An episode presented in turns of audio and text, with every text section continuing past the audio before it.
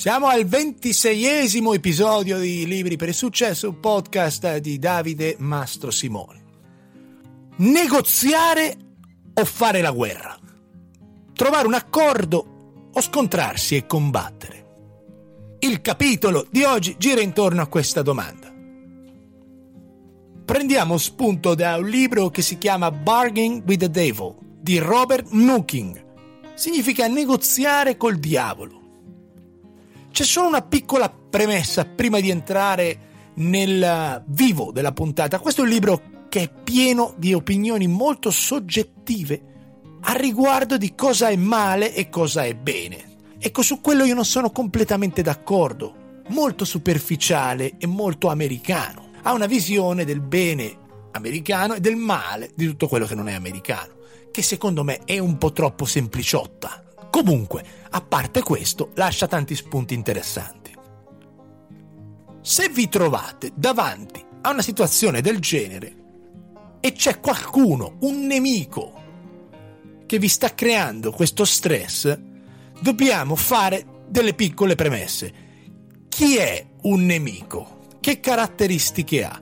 Ne ha tre principalmente. La prima, vuole farci del male ha l'intenzione di infliggere un danno fisico o psicologico. Seconda, questo danno deve essere profondo, doloroso, grave. E la terza è che il danno inflitto non ha una giustificazione, un motivo. Quindi tu sei davanti a una situazione del genere e devi decidere cosa fare. È estremamente importante evitare le trappole emozionali, perché il sangue ci va al cervello offusca la mente e molto probabilmente ci fa prendere decisioni sbagliate. La seconda sfida che dobbiamo affrontare quando succedono queste situazioni è analizzare costi e benefici. Se sei al lavoro e un collega ti fa la vita impossibile, dagli una testata sul naso. Ha più costi che benefici. E poi l'ultima sfida è capire gli aspetti etici e morali perché a volte negoziare significa andare contro i nostri principi, chiudere gli occhi su qualcosa che è moralmente sbagliata per noi. In quel caso è molto difficile perché bisogna appellarsi alla nostra etica, alla nostra moralità per decidere cosa fare. Le persone affrontano la realtà utilizzando sia l'intuito e le emozioni, sia l'approccio analitico e logico. Questa dicotomia, questa visione duale della realtà sta alla base del nostro processo evolutivo. La nostra sopravvivenza dipende da queste modalità di pensiero. La differenza principale tra queste due forme di pensiero è la velocità di operazione. Il sistema intuitivo risponde nell'immediato. La testata al collega è quello. Il sistema analitico invece ha bisogno di tempo di ponderare la situazione, analizzarla. C'è un libro famosissimo che parla di questo, si chiama Pensieri lenti e pensieri veloci, uno dei migliori libri che si possa leggere e lo vedremo tra qualche settimana.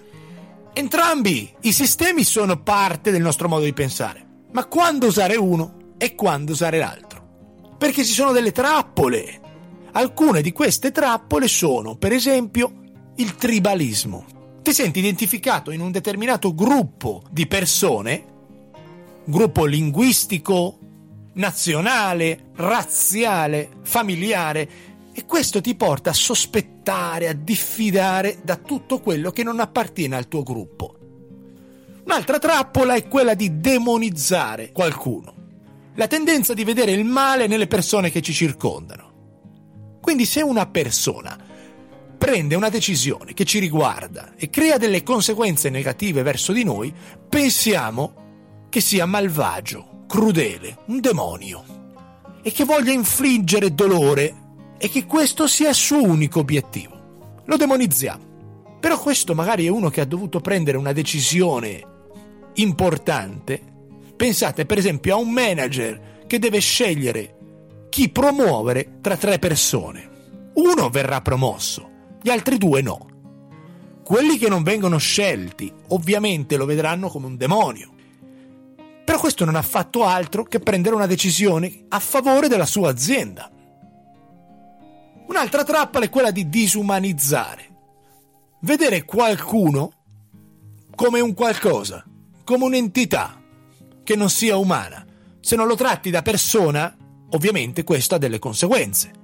Pensate ai nazisti nei campi di concentramento. Ovviamente avevano disumanizzato completamente gli ebrei. Se no qualcosa scatta nella tua testa, non puoi fare quelle cose. E poi c'è un'altra trappola mentale che è quella di vedere il mondo come una competizione. Immaginati che ci sia qualcosa in palio, un bottino. O te lo prendi tu o me lo prendo io. Solo uno dei due vince. E se uno vince, automaticamente l'altro perde. Questi si chiamano conflitti distributivi. Dare qualcosa al tuo nemico ha delle conseguenze per te. Nella negoziazione ha questa terminologia. Quindi, amici, dopo questa premessa, come facciamo a prendere le decisioni corrette nei conflitti? Quando negoziare e quando combattere? Il libro ha sei o sette case study, degli esempi pratici di gente che ha preso questa decisione nella storia e si analizza se l'ha fatto bene o male. Ovviamente per esigenze di tempo ne racconto una sola che è quella che mi è piaciuta di più personalmente. Ed è la storia di Winston Churchill, il premier inglese. Questo nel 1940, a maggio, davanti ad altri ministri, dice Ho meditato attentamente se facesse parte dei miei doveri negoziare con quell'uomo. Quell'uomo è Hitler. Ma sono convinto che ognuno di voi balzerebbe in piedi e mi scaccerebbe se per un momento contemplassi l'ipotesi di negoziare o di arrendermi. Se la lunga storia della nostra isola deve finire, finisca solo quando tutti noi giaceremo per terra soffocati dal nostro sangue. E sti cazzi. Con il senno di poi è facile dire aveva ragione, però siamo nel 40 e non è mica così semplice prendere una decisione del genere.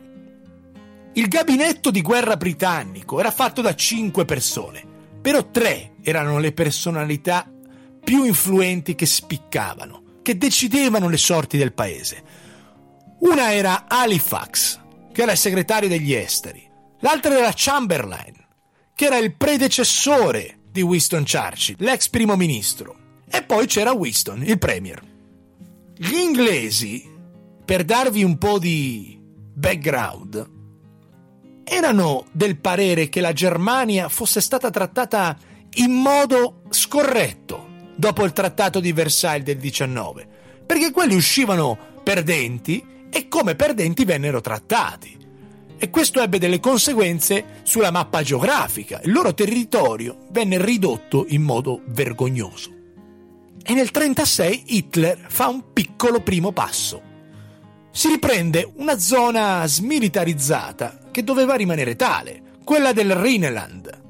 È quella fascia di terra che tocca il Belgio e la Francia, un po' per capirci. Nessuno fa e dice niente. Solo Churchill mostra una certa precoce preoccupazione. Qualche tempo dopo, Hitler fa un altro passettino. Si va a prendere la regione dei Sudeti. Era una regione con una minoranza tedesca nel territorio cecoslovacco. A questo punto, Chamberlain manda Halifax con un falso pretesto a incontrare Hitler. Questi si incontrano e il messaggio che Halifax gli manda è di conforto e si complimenta anche per aver fatto un grande atto per il suo paese. Però chiese a Hitler che ogni cambio al trattato di Versailles fosse in qualche modo applicato pacificamente.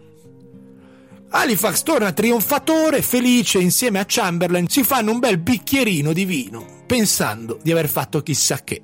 Però Hitler lesse quel messaggio e quell'incontro in modo completamente diverso ovvero che gli inglesi erano così disperati e volenterosi di evitare una guerra, e questo gli avrebbe permesso di muoversi liberamente e dar vita e spazio alle sue manie di conquista in Europa.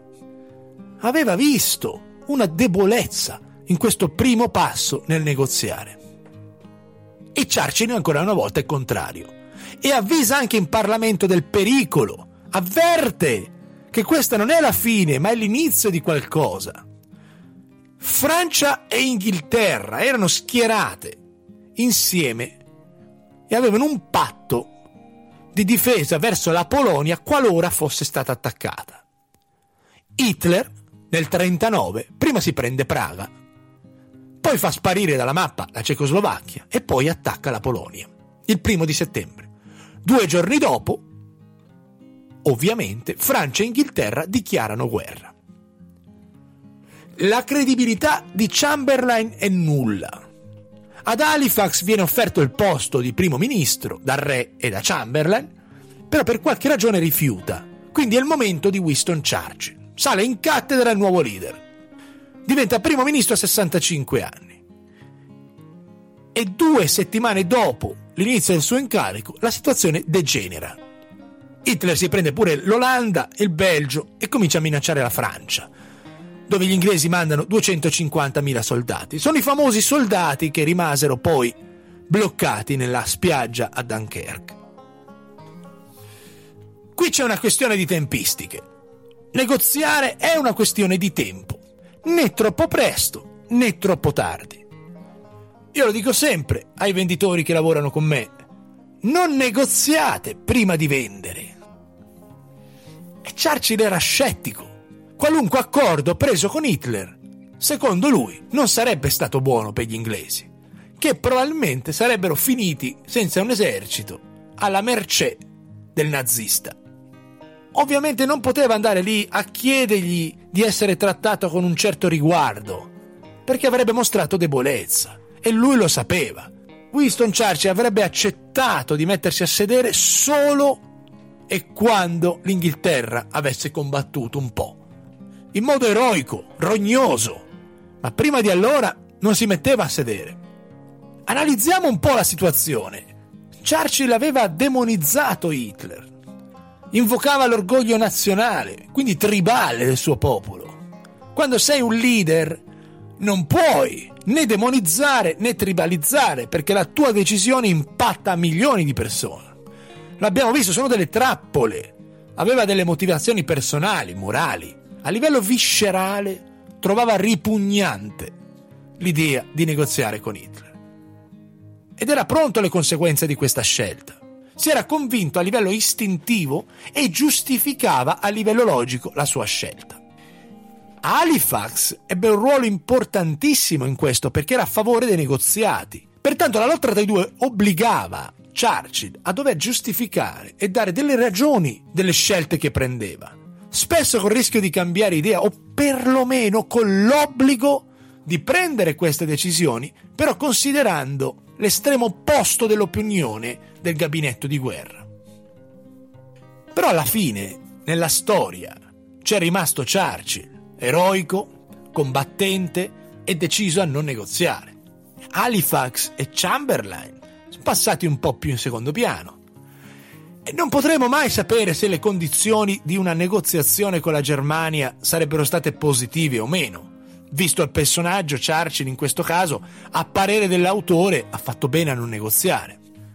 Tra l'altro poi da questa storia c'è un messaggio che si impara. Placare un nemico è insensato. Se quello ha già preso il via, è meglio resistere. Questa è una delle storie che ci propone l'autore, significativa, proprio perché non negozia. Non è sempre giusto negoziare.